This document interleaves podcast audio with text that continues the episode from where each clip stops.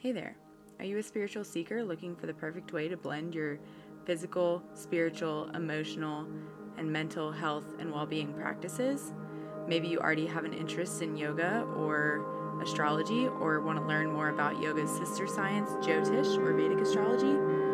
Well, then, I'm super glad you're here, and I'd like to extend you a very warm welcome to the Yogi Scopes podcast.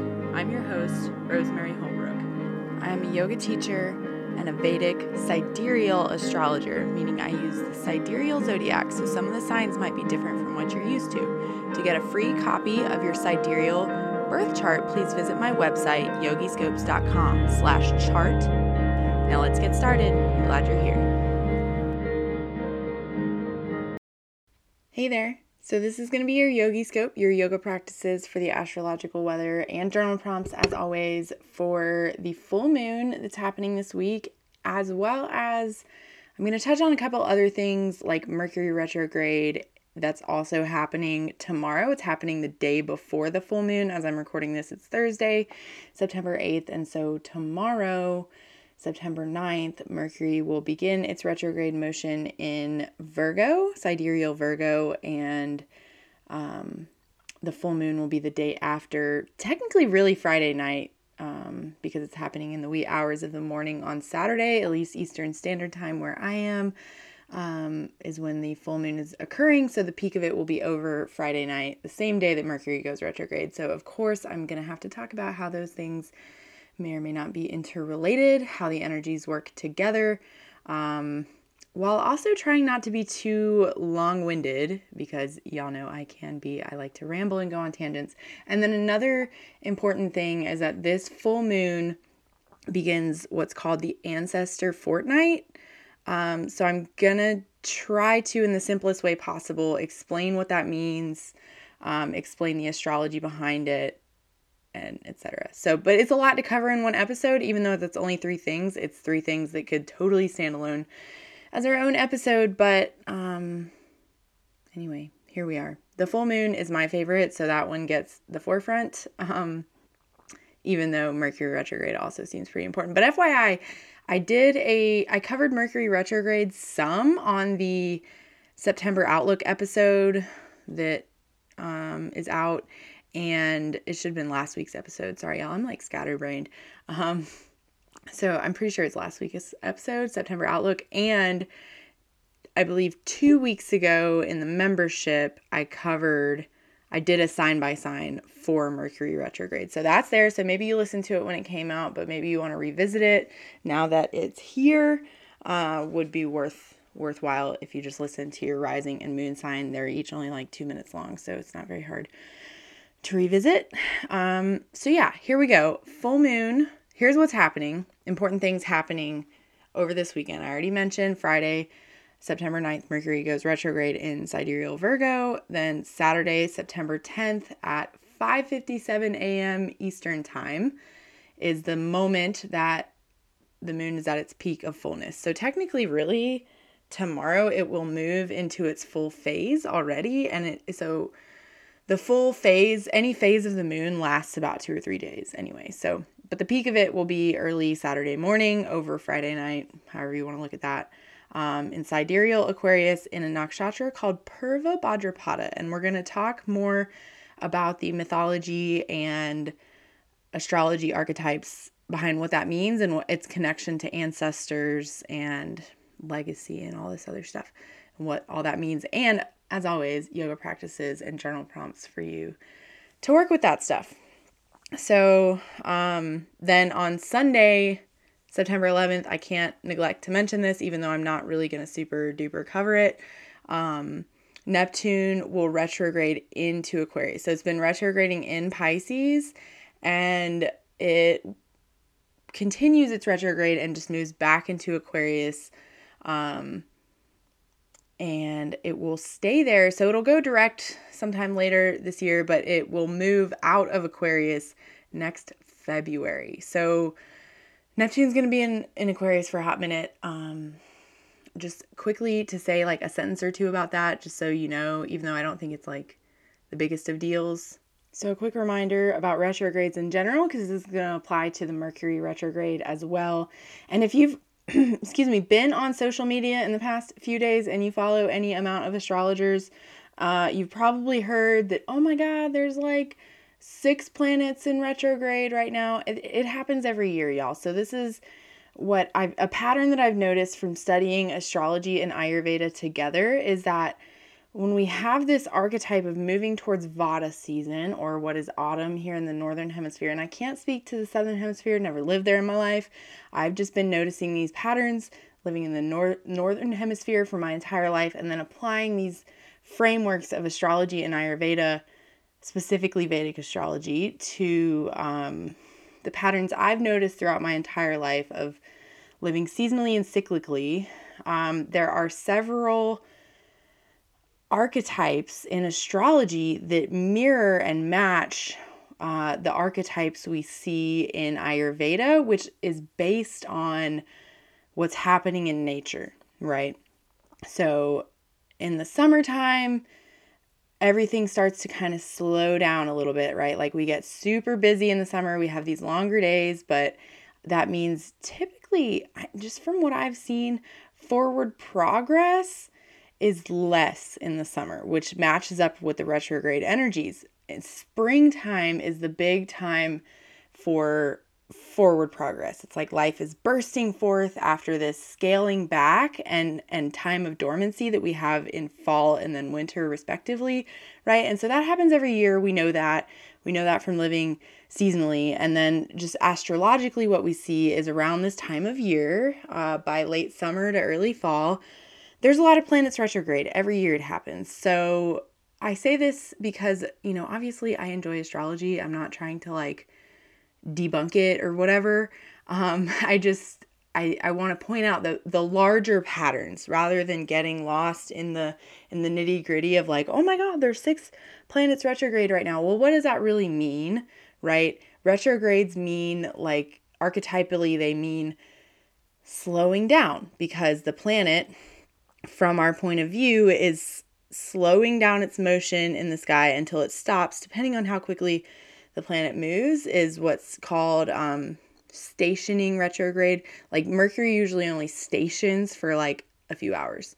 Um, or maybe even like one hour. I don't know exactly. But then um, planets like Jupiter will be stationed retrograde for like the better part of a day, like 12 hours or more, right? Because it moves a little bit slower. So Neptune, I'm sure, uh, will station. So that's from our perspective. It looks like it stops moving until it appears to be moving backwards. And then that's what happens in a retrograde. And then so archetypally, archetypally um, it's traversing it's like retracing steps like traversing backwards over a portion of the sky that it, ha- it has just covered so it's like taking two steps backwards to take one three steps forward or whatever. You know what I mean? That's the energy of a retrograde. Um, and so apply that to your life.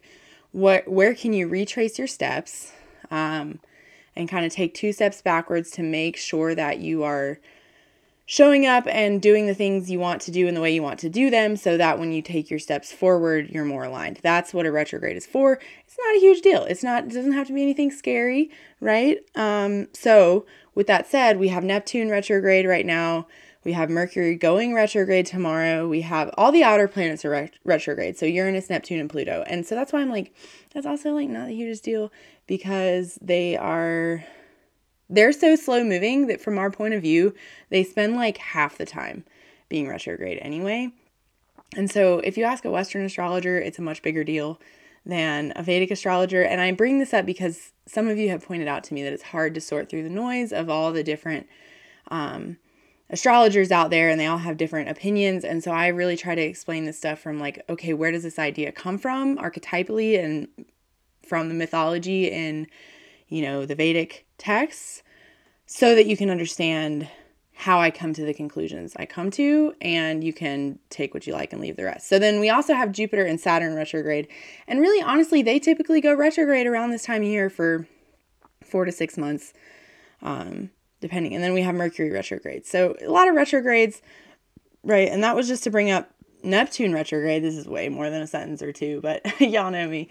Um, so, Neptune retrograde, what does Neptune represent? If we want to figure out what Neptune retrograde means, applying that what we know what a retrograde in general means, and then we look at what Neptune means, and it's in Aquarius. So you might look to where Aquarius is in your birth chart, which I'm going to get there because the full moon is also in Aquarius. That's why I feel like maybe I should spend a minute or two talking about this because it is moving into the same sign as the full moon while the moon will still be in its full phase. And it's traversing um, from Pisces into Aquarius, retrograding backwards from Pisces into Aquarius. And the full moon is happening in a nakshatra that bridges over Pisces and Aquarius.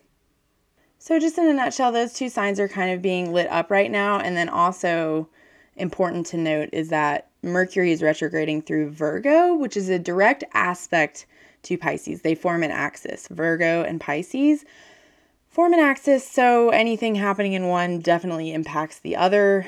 Um, and we have Jupiter also retrograding in Pisces. So that axis is important. Hopefully, I'm bringing this up so that hopefully it will all come together in the end, right? So Neptune represents um, the the biggest keyword for Neptune is illusion, and so I know like our Pisces folks, they're always like, "Oh, haha, Pisces is the dreamy one, the one that's always living in a fantasy world, right?" So that's somewhat the archetype, right? But I'm gonna I always like to bring up the the shadow side and the more sattvic, the more pure version way to look at this. You know, any energy can be good or bad, right? And so on the on the sattvic side of illusion is vision. So sometimes maybe you're living in a, in a fantasy world, but to some folks who don't have pure vision for their life, maybe your vision looks like fantasy to those folks. Um, and so, how can you bring illusion into vision to find clarity, to stay grounded, right? So, some other keywords for what Neptune might represent is like intuition and creativity and inspiration. And then also can't be ignored about what Neptune can signify or like the energy it can bring is this notion of escapism. And so, escapism can be bad, right? Like, um, that's what sort of addiction and alcoholism is, is like a form of escapism, but so is like doom scrolling on social media, right? That's all escapism. But you know what else is escapism is being in a sense of flow. Because when you are in a sense of flow, you're like, you're so focused on the thing that you're doing that it's almost like a form of escapism, right? Like you're not um, being pulled in all these directions. So, focus, right? So, focus can be impacted by this transit. So it's just what I what I want to bring up because so it's retrograding in Pisces with Jupiter where it's also being you know aspected by everything happening in Virgo coming up like Mercury is about to become retrograding. So or become retrograde. Mercury is about to go retrograde um, in Virgo and then a day or two later Neptune will retrograde back into Aquarius um, so it's just like focus might be impacted right now. And this is what I want to point out with retrogrades. From what I've seen, the energy gets not necessarily dampened, it gets distorted in such a way where it can either be like you have you feel like you have an extreme sense of focus or maybe you feel like you're tending more towards the escapism side, right? So the idea is how can you direct your energy so that you feel that sense of vision and flow um, when you might be feeling more or less pulled towards that illusion or escapism side, right? So, we're going to talk about some strategies to do that as well because um, Purva Bhadrapada is also where Neptune will be retrograding through and it's where the full moon is happening. So, that's why I brought all that up and I said way more than a sentence or two. This is why I'm like, it's a lot to cover in one episode, but the the main the main idea is the full moon and i'm trying to just bring all this other stuff in to illuminate that it's never anything happening in astrology or life in general is happening in a vacuum. Like there's all this other stuff going on and you can direct your attention and awareness wherever you want to. Um and so i'm choosing the full moon for this episode but i can't not bring up all this other stuff because it's definitely impacting the full moon you know right? Like the full moons happen they just cycle through the signs every single year. So we're having the same thing happening every single year, pretty much, um, in terms of the moon cycles. And so it's just everything else happening with these slower moving planets that changes the energy just slightly. It makes one year different from the next. But we also know that there are some constants in life, right? Like the seasons. You know, so I brought that up. Like in Ayurveda, we have the doshas governing the seasons. Um, we're moving into Vata season here in the nor- northern hemisphere where I live in the mountains. I was I like needed a jacket this morning and I was pretty stoked about it personally. Um, so Purva Bhadrapada, where this full moon is happening, is I've mentioned this before, but maybe you're new here. We have a few nakshatras where there's a Purva and an Uttara version of. So we have Purva Bhadrapada and Uttara Bhadrapada. They're pairs, right? And then we also have the Falguni pairs that are in Leo and Virgo, spanning over Leo and Virgo. And then we have the Ashada pairs, Purva and Uttara Ashada, that are happening over Sagittarius and Capricorn. And I just bring that up because I want to point out larger patterns in astrology. Like I, I want, hopefully, I want to create a culture where we're looking at the larger patterns and not looking at anything in a vacuum if I haven't driven that point home yet today. Um, so just know that that's a thing. Um, and they all form pairs, right? And so this one, the symbol is a funeral cot, and Purva Bhadrapada is the front legs of a funeral cot, while Uttara Bhadrapada is the back legs. So we can think more into what this archetype means, right? Like a funeral cot. So um, I was doing some research just before recording about burial ceremonies. Actually, I say burial because in the US we mostly bury people, but in India, they don't really bury people. Most people are cremated. The the traditional like passing the rite of passage into the next life um, for folks in India is cremation. And so I wanted to be accurate because I was like I have this idea about like how they do it, right? Um, because you know just from the brief time I've spent in India and um, just what I know, but I was like, let me make sure that I'm kind of like thinking correctly about this because and not kind of marring this perspective with what I know about cremation practices in the US because so I was looking up and it, the phrase it brought to the mind was like putting your feet to the fire. So of course I googled where does that phrase putting your feet to the fire come from?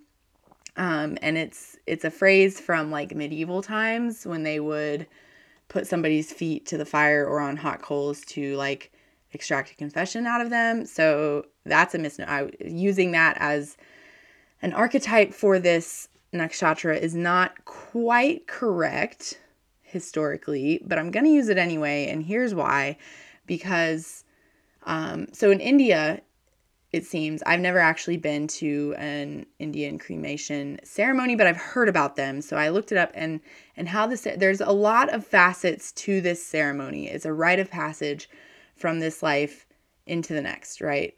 Um, and and most cultures have a some sort of ceremony and i would imagine that in india much like in the us or anywhere india is not a monolith just like the us is not a monolith the the particulars probably vary somewhat across the culture um, but from what i could gather in a quick google search um, most typically they're just folks are just placed on the funeral pyre on the fire, right? Like they're just put and so because what I was trying to figure out was like, well, do they go feet first, right? You know, I was like front legs.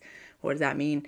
Um, is that like where their feet are? Do they go feet first into the fire? And what I found out is that in the US, because the way we cremate folks, sorry if this is too graphic, I don't know.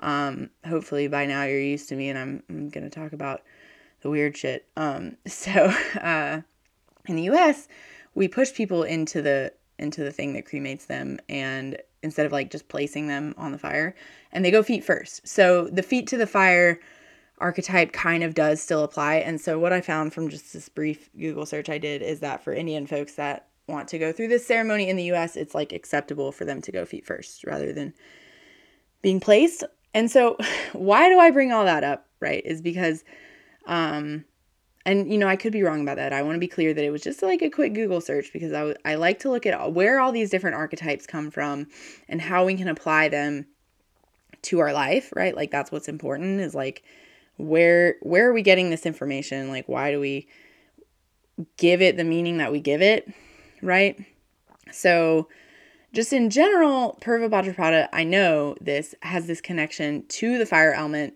element because it has the connection to the funeral cot in general. So regardless of the particulars of whether you're placed, the funeral cot is placed on the fire or pushed feet first or whatever, there's this connection to the fire element. And the fire element has a connection to, you may know the phrase tapas in yoga or Agni. Um, so Agni is like your digestive fire. Tapas is like the fire of transformation. Like you don't go through any transformation without some heat, without some, you know, burning off the old stuff. And so that kind of brings me into what is this ancestor fortnight? Because the ancestor fortnight is it always begins at the full moon in the month of Bhadrapada. So sometimes it might be in um, Uttara Bhadrapada, but it might be, or it might be in Purva Bhadrapada. So it, it's typically around September and October. Um, this year it runs from this full moon until the next new moon. So this September 10th to September 25th. So I wanted to also explain where that comes from so that you can um, kind of know how to apply it, right? And then it'll all come together, I promise. Stick with me here, right? So Pitru Paksha translates to ancestor fortnight. So Paksha is fortnight and in so in India they they do they pay more attention to astrology as a culture than we do here in the US, right? So um in the US we have our Gregorian calendar in India I'm sure they still use that, the Gregorian calendar, but they also do lunar months, which is why I say the lunar month of Bhadrapada, which is now. And so here's a concept from Vedic astrology a lunar day is called a tithi. And it corresponds to like one phase of the moon. And so they each have names, right? Um, but the important ones to know are Purnima is the full moon, the full moon tithi. Purnima tithi is the phase of the moon, the day, lunar day where the moon is full. And the Amavasya Tithi is the new moon phase. So if you've heard those, like Guru Purnima, you probably heard about because I noticed that like started to trickle its way out into some. Um, I noticed other people that I didn't associate as Vedic astrologers talking about Guru Purnima, which is the um, you know, it's a full moon that happens. So Purnima means full moon, right? And so I just want to be clear about like where this stuff comes from. And then so these are like the Sanskrit words for what we have like the phases of the moon and um, the fortnights. So every month, every lunar month, we have Shukla Paksha, which is the um, wane, sorry, yeah, waning phase. It's from the new moon to the full moon. And then we have Krishna Paksha, which is called the dark fortnight. The um, the two weeks from the full moon to the new moon while the moon is becoming darker. And so this is where in Sanskrit we get I don't know. I, I recognize that there are other systems and other astrologers that um, use the reverse. Like in Vedic astrology, we always say the full moon is a time to release, and the new moon is a time to set intentions. The waning phase is for growth and expansion. The waxing phase is for introspection, purification, transformation, right? And so that just applies to every every month, every full and new moon cycle. Uh, that's true. And so there are some astrologers, I guess Western astrologers, I've noticed that say the reverse. So it can get confusing, right? Like, well, which one do we do when? And I don't think it's that serious. I just want you to know that like this is the this is what the um Vedic teachings have to say about it, that's where that comes from, right? And and that's the ancient texts have to say about it. So you can do whatever you want. I don't care. I'm just telling you that that's it comes from ancient texts. And so beginning and I bring all that up because I I feel like it helps to know what the fortnight of the ancestors is and I feel like it was relevant to know um, what pakshas are and tithis and um, all these things. So pakshas are the are the fortnights, the two week phases between new and full moons, and tithis are um, lunar phases. Like you know we have like waning crescent, waxing crescent, and or whatever you know a gibbous moon. And just in Vedic astrology, they have Sanskrit words for each one of them. I'm not going to tell you all of them right now. I don't even know all of them. I know Purnima is the full full moon and Amavasya is the new moon, and the rest of them I'm not that concerned with personally, and I don't think you need to be either. So, my take, my interpretation of why the um, this Bhadrapada, month of Bhadrapada, has this connection to the ancestors right now. Hopefully, it's starting to all make sense. Is that um,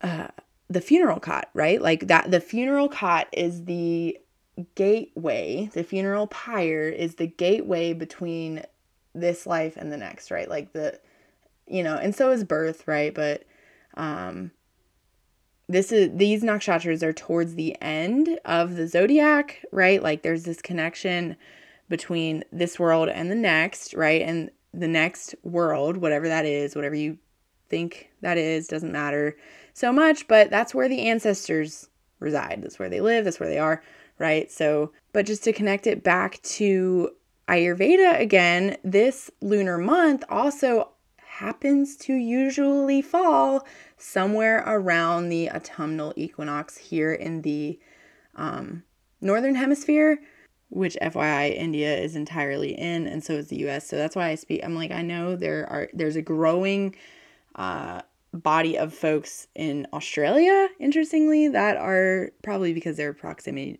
proximity to India um, that are interested in Vedic astrology. So I can't speak to that, the Southern Hemisphere, as well as I can speak to the nor- Northern Hemisphere because most of these archetypes are informed by that.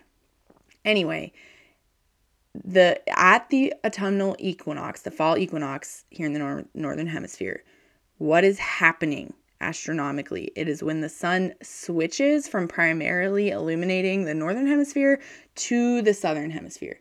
So it's the the equinox is the day where there's like equal night and day and then after the fall equinox the days here in the northern hemisphere are shorter than the nights all the way up until well all the way up until the spring equinox the days are shorter than the nights but um until the winter solstice which is the longest night and then the nights start gradually getting shorter again. And so this is just an expansion another example of like this expansion and contraction that happens on a regular basis, right? Just these cycles that we can align ourselves to. The moon phases, the waxing and waning moon phase is one of them. The equinoxes is another one. And these are very important to lots of cultures. They're very important in pagan culture. Um, we pay attention to them here in the US. I mean, it's like what daylight savings time is sort of uh, uh, fitted around, right? Um, so the seasons like we know the seasons impact us. We also know that the moon phases impact us. And astrology and ayurveda give us this like beautiful system to work with that and align our lives to it right? And so in the at the fall equinox is the moment when the sun is primarily mostly illuminating the northern hemisphere. So then in the southern hemisphere now their days are getting longer after what is our autumnal equinox in the um, northern hemisphere. And so, with that switch from north to south with the sun um, at the autumnal equinox, while in Vedic tradition, the south is the direction where the ancestors live. Um, and so then, so also just a note that that I did in my reading this morning that on traditionally on a funeral pyre they want the feet facing north so just FYI, it, and I just point all this out to say that at this time of year, because of these astrological happenings that that loosely roughly happen every year as well as the seasonal and ayurvedic conceptualizations of those seasonal happenings that also happen at the same time roughly every year it's it marks a time to move towards um, you know releasing letting go like uh, moving into vata season um, which I've done an episode about. I sent it out and I made an Ayurveda playlist. I'll link it in the show notes again um, to help you if you're interested in that. But um, so in thinking about the ancestors with this ancestor fortnight, so it's it's a two week period and it's marked at from a full moon to a new moon. So it's it's a whack or sorry a waning phase of the moon where the the moon is growing darker, right? So it's a time for introspection and kind of paring down, right? And then it's also a time to um, connect to the ancestors. So, in yoga philosophy, when the body ceases to exist in its activity on this planet. Like when a person dies, your eternal self continue your capital S self you may have heard in yoga philosophy before continues on. Um, but then we leave this legacy in terms of maybe any activities we started, things we set into motion in this life. Um, but then also we leave a legacy in terms of imprint on our loved ones, and then what what our loved ones carry forth with them via the imprint we left on them, right? And so we get those imprints from people that have left us. So ancestors can be anybody, not just your like parents, grandparents, like direct line ancestors. And so there's been a lot of that going on, right? So I mentioned while the sun was in Magha, and we just had our most recent new moon in Magha, um, which has this connection to lineage. So this full moon is no different. It's definitely a time to consider continue considering your lineage and your legacy. Um, so just quickly some auspicious acts, things that are that are good to do during the Pitru Paksha, during the ancestor fortnight, is to um, honor the eternal self, the capital S self, your connection to the divine, the soul of your loved ones, and then it's also a good time to perform perform charitable works on behalf of your ancestors, um, and then especially to give money or support in in terms of like be the person that you needed when you were younger. Like that kind of activity is um, very much auspicious during this time. And then inauspicious things, things that you should not do, are begin new projects, um, major undertakings, and that's also supported by Mercury retrograde. Like with Mercury retrograde, it's it's a time to, like I said earlier, kind of take two steps backwards so that you can take three steps forward, and they can be more meaningful, more aligned steps. And then also,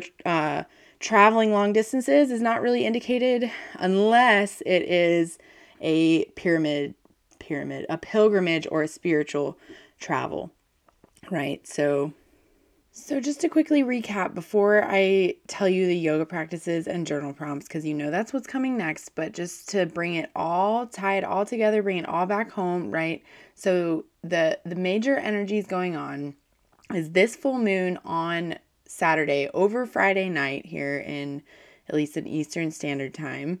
The full moon is peaking over Friday night. It marks the beginning of the ancestor fortnight, which is a two week time as the moon is waning to really root down and connect to your lineage, your ancestors, um, kind of maybe put things out that you want to bring more of into your life. But let me clarify like I just said, it's not a good time to begin things. It's a good time with all of this retrograde energy, like Mercury beginning its retrograde tomorrow, right before the full moon, and Neptune is still retrograding, it's changing signs. Um, and then we have Jupiter and Saturn also retrograding. Um, just a lot of retrogrades going on. It's it's a time to kind of take that step inward and really lay down the foundation of how you want to step forward um, after this two week period and after all the planets go retrograde. But then also with we're moving into Vata season here in the northern hemisphere, moving into this fall time, this time of you know the trees are releasing we're releasing it. We're moving through the part of the cycle in multiple ways astrologically ayurvedically you know with the moon phase. Right now we're moving through many many cycles that indicate releasing and pulling back and turning inwards and all of that kind of energy, right? Um, but then, meanwhile, we also have this archetype of sort of grounding and fire energy being brought up as well because of the um, this full moon's connection to the fire element. Then we also have um, Ketu moving into Swati next week that I will cover next week on the podcast. I will do a special episode about that um, changing nakshatras, that's going to be the focus for next week because that's a pretty big deal. But I mentioned it last week on the monthly outlook. And um, so those are the major energies we have going on over this week. Um, so I'd like to start with the journal prompts and then I'll talk about the yoga practices. I usually do it the other way, but this time, journal prompts, especially related to the ancestor fortnight. Um, and sort of this Sun and Leo energy we've had going on. Um, first question What legacy do you want to leave behind? And then, after you've kind of thought through that, what legacy you want to leave behind, next question is What is that informed by? Are those your ideas? Are they the ideas that come from your lineage? Now, there's nothing wrong with, you know, carrying on the family business or whatever it is. You know what I mean? Like, there's nothing wrong with wanting to live up to your lineage. But if you don't resonate it, with it for whatever reason, now might be a time to rethink that. So, the third question is Are there traits from my lineage that I want to reinforce or reimagine? Um, yeah, so those are your three questions. And then the yoga practices to work with all of this energy, but especially um, these are informed. Well, I'll say where I got each one as I say it. So, first of all, meditation or something else that brings you into a flow state or um, enhances your focus. So, I recognize that seated meditation is not for everybody. Not everybody wants to just sit down and be still and quiet. Some people find um, the same flow state through something else, like running, maybe, or um, doing a walking, like a moving meditation, or maybe you even find flow state while you're painting or doing art or whatever.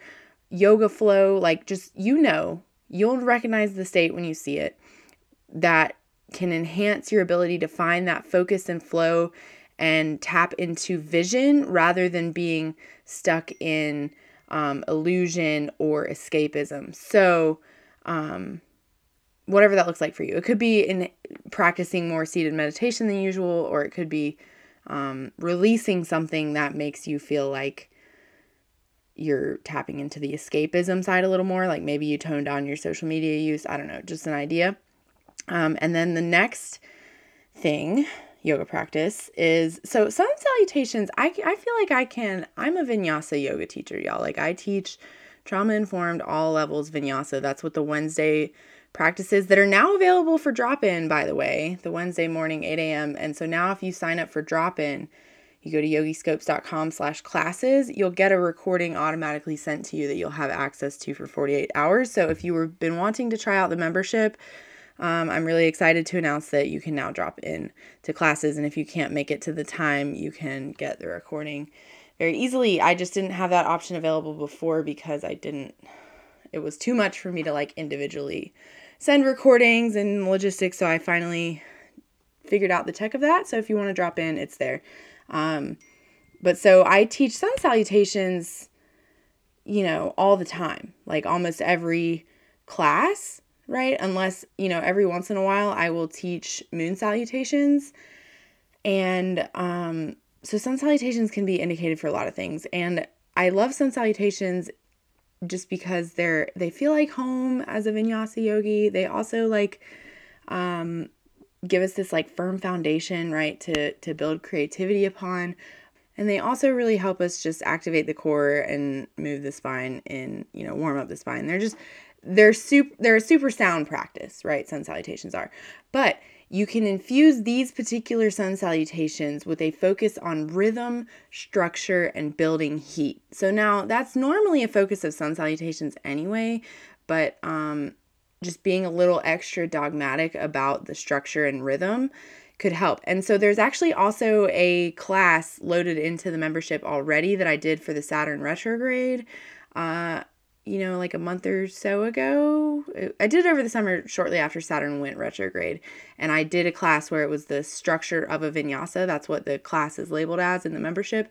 And so if you wanted to go back and practice that one to see what I mean, and then there's a whole vinyasa practice surrounding that, um, that would be a good way to utilize sun salutations to really uh, work with this energy. And then also, like I mentioned, the feet to the fire sort of archetype I brought up.